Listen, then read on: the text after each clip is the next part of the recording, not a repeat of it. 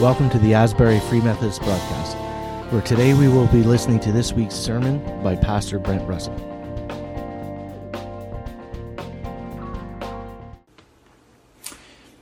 Well, again, a happy Mother's Day.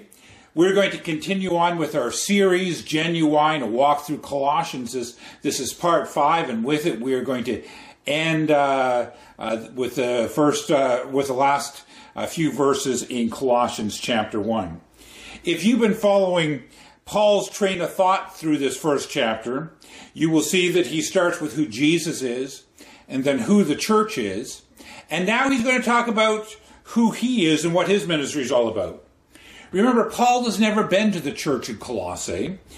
He only knows them in a secondhand way through his friend Epaphras, who planted the church. And now as Epaphras is in Rome telling Paul about the church in Colossae.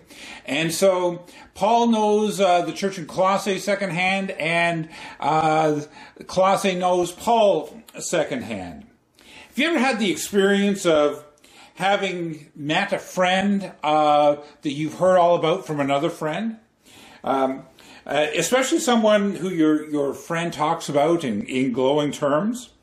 You go into a conversation, you feel good about the person, and of course you have the friend in common, so you can talk about that.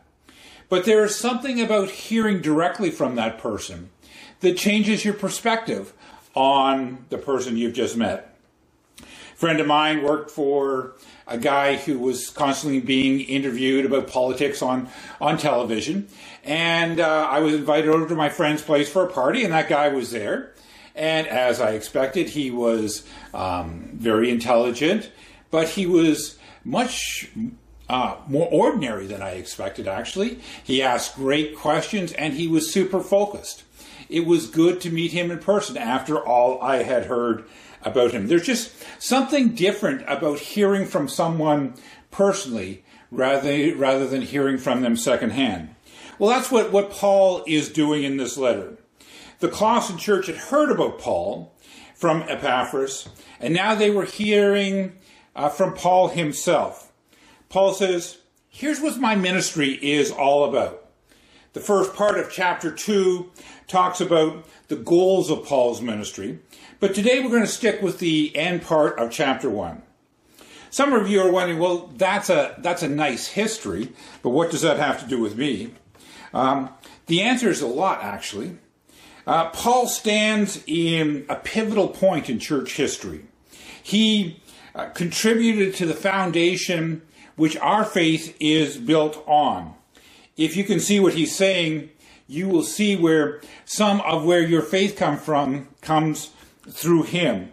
The truths are about Christ and in Christ. And if you see what Paul's saying, it's a foundation that you can build upon. Paul, like Jesus, was a Jew. Here's how he describes himself to the Philippians. Philippians chapter 3, verse 4. If anyone thinks they have reason to put confidence in the flesh, I have more. I was circumcised on the 8th day of the people of Israel, of the tribe of Benjamin, a Hebrew of Hebrews. In regard to the law, a Pharisee, as for zeal persecuting the church, as for righteousness based on the law, faultless. He goes on to say, these credentials, they're really worthless compared to what I found in Jesus. But it does tell us a little bit about who Paul was. He calls himself a Hebrew of Hebrews. He was the poster boy for what a religious Jewish person was to be. But God did something unthinkable to the Jews at that time. It was beyond the imagination of the church of that time. What God did was welcome Gentiles into his kingdom. Gentiles are non-Jewish people. People like most of us. Jesus came not only for the chosen people, but for Gentiles. And this was unimaginable during this time. But we see here that Paul not only says that God has come for you, Gentiles, but I have been named, he says in Romans chapter 11, verse 13, as an apostle to the Gentiles. God is actively reaching out to you. So when he says in Colossians chapter 1, verse 24, where we're going to start today, Now I rejoice in what I am suffering for you, and I fill up in my flesh what is still lacking in regards to Christ's afflictions, for the sake of his body, which is the church. When Paul says he's suffering for you, the reason why he is in prison right now is that of is his work among the Gentile people, and that caused a lot of people to be disgruntled around him. And when he says he's filling up Christ's affliction, you might remember when Paul had his conversion experience, Jesus comes to him after Paul had been persecuting the church and says, you know, Paul, why are you persecuting me? Paul was persecuting the church, but Jesus took it personally. And now Paul's ministering to the Gentile people, and he's suffering for it. And Jesus is in fact suffering with him.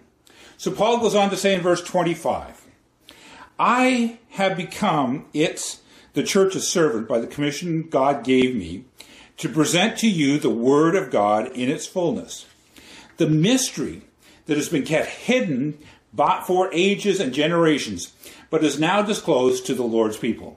It says, if you look at the Old Testament, there's a mystery that God has, his people have yet to discover.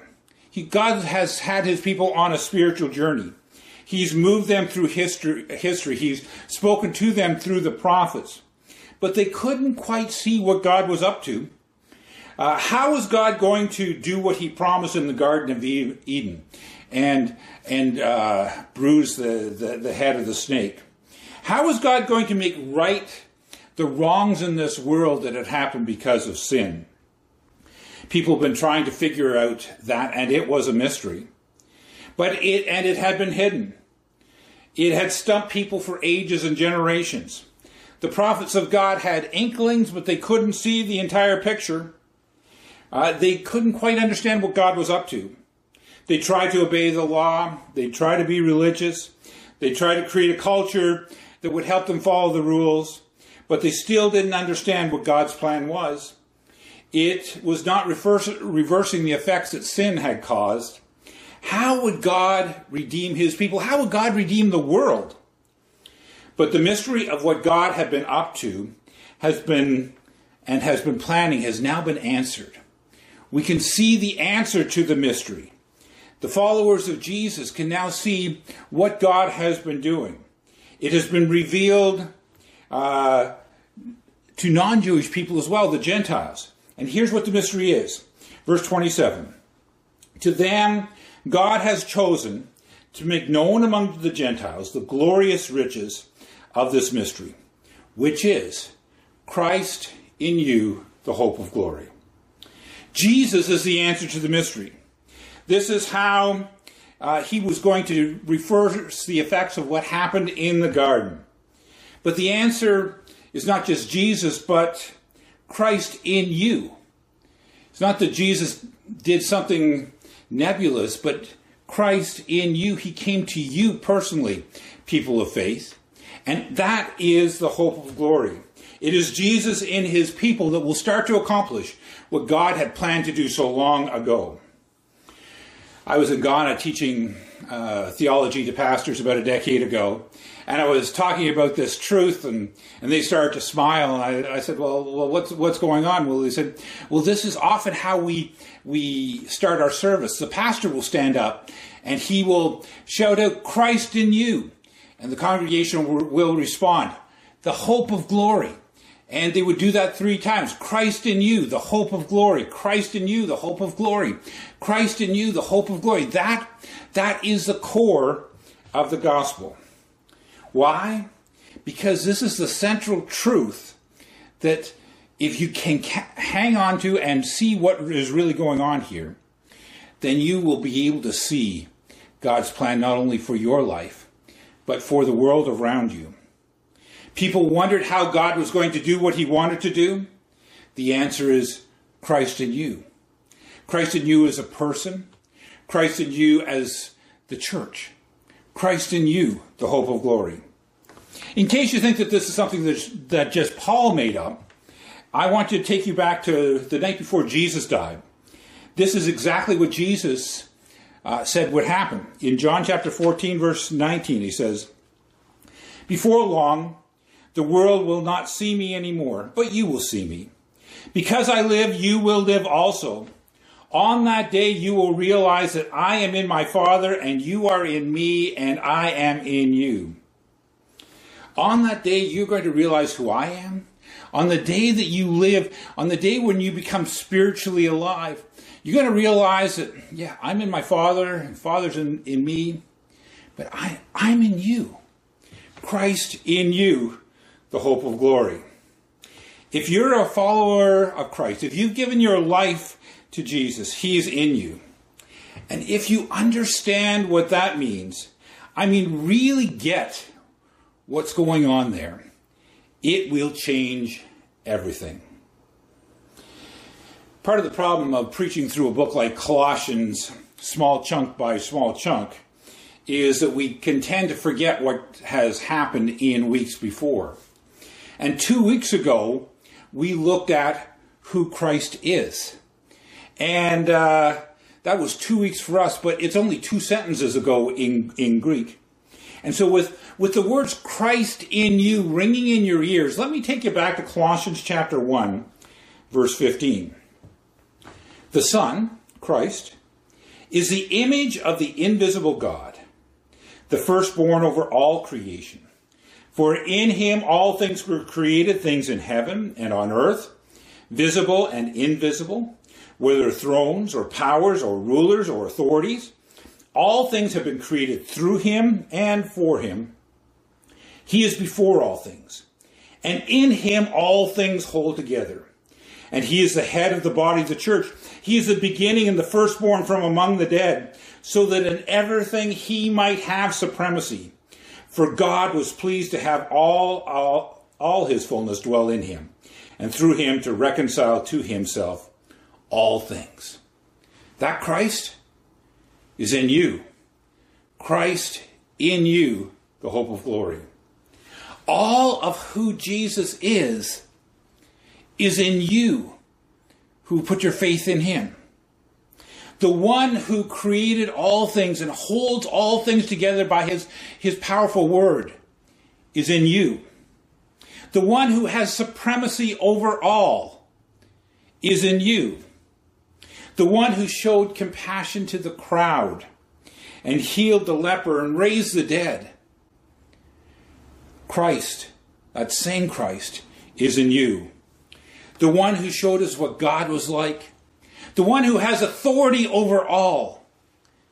Christ is in you. He's living in you. And until you get a hold of that reality, the Christian life will never make sense to you. The Christian life isn't about trying to be good.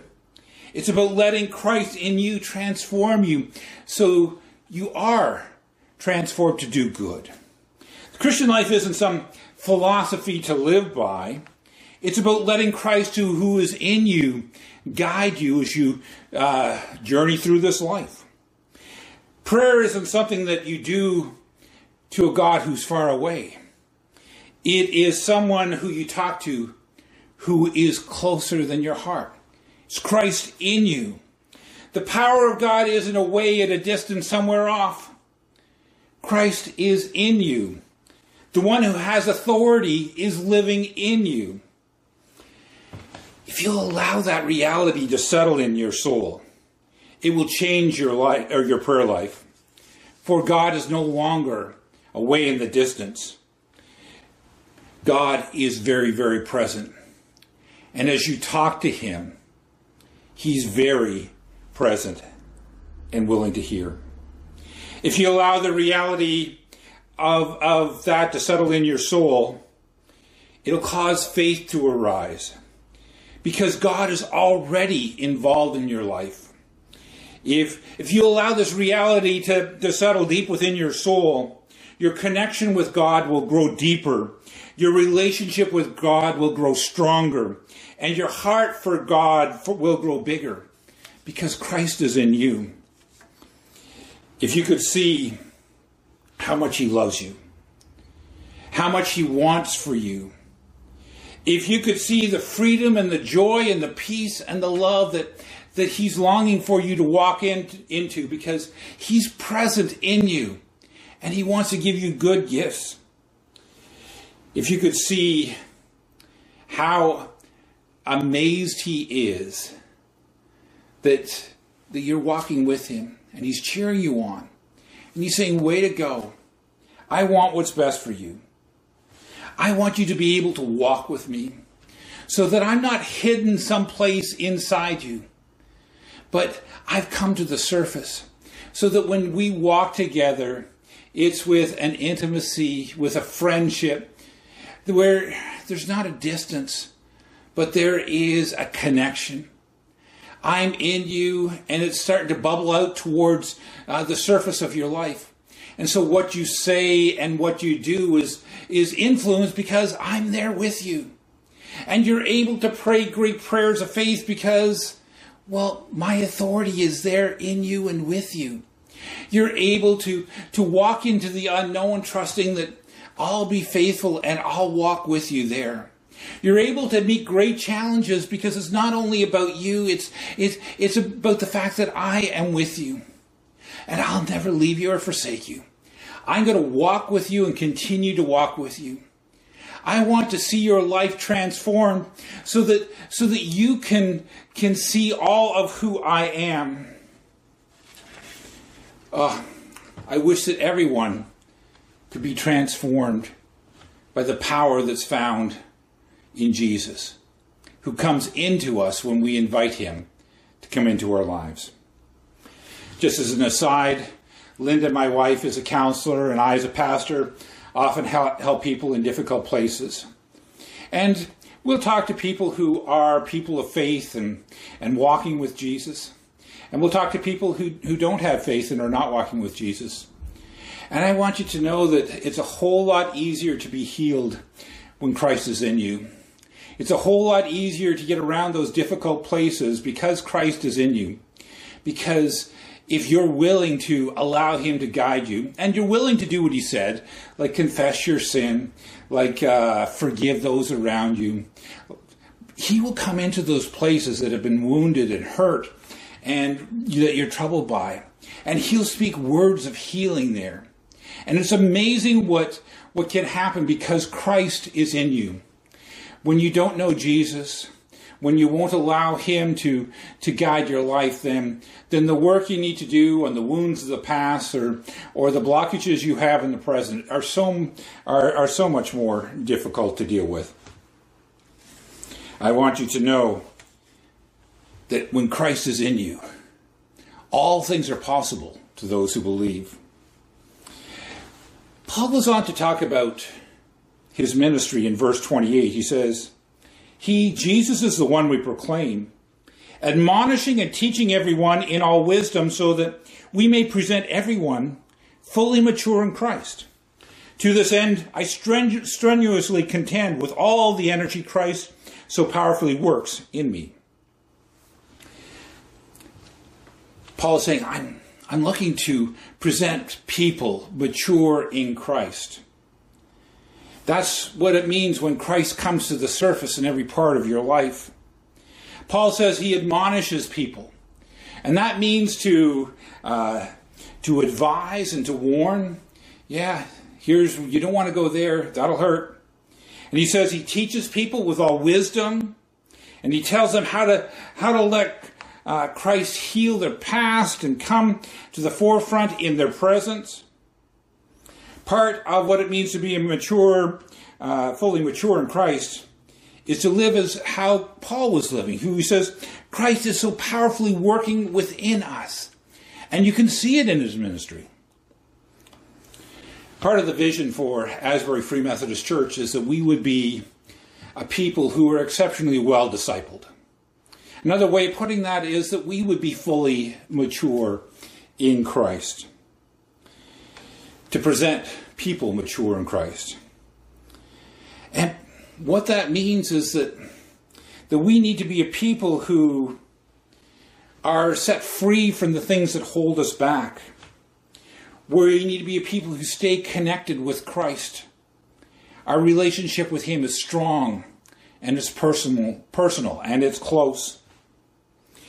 We need to be a people who allow Christ who is in us to percolate to the surface so that our actions and our words, our thoughts and our deeds are influenced by who Jesus is, because he is in us and working so powerfully in us.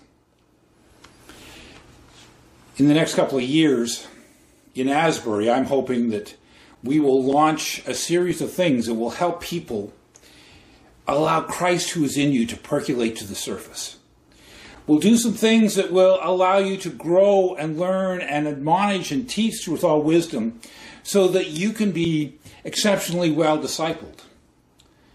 But as discipleship is, God gives us a personal choice, and it will be up to you whether you opt in or not. It'll be up to you whether you choose to come along for the journey or not.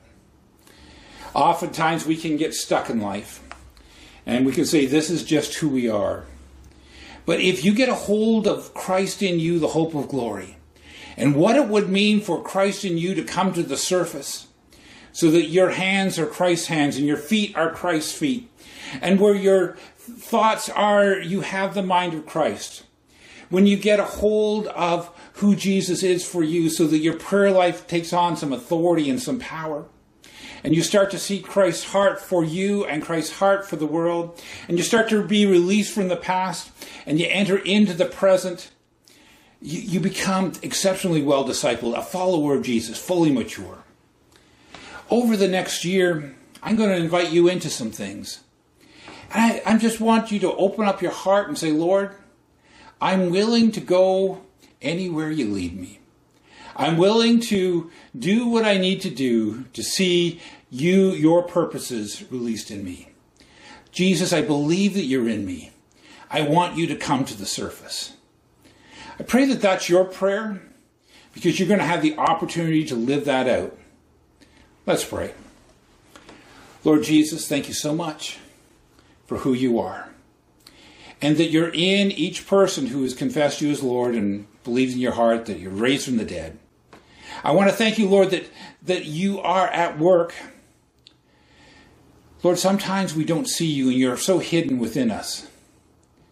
But now, Lord, I'm asking that you would help us to follow your plans, to allow you to burst out to the surface so that you are powerfully at work in all that we do. I pray your blessing on your people. In Jesus' name, amen. Thanks for joining us this week on Asbury Free Methodist Broadcast. Make sure to visit our website at asburyfmperth.com, where you can subscribe and never miss a show. If you like this broadcast, you might want to check out our Facebook page, Asbury Free Methodist Church. Until next week, take care and God bless.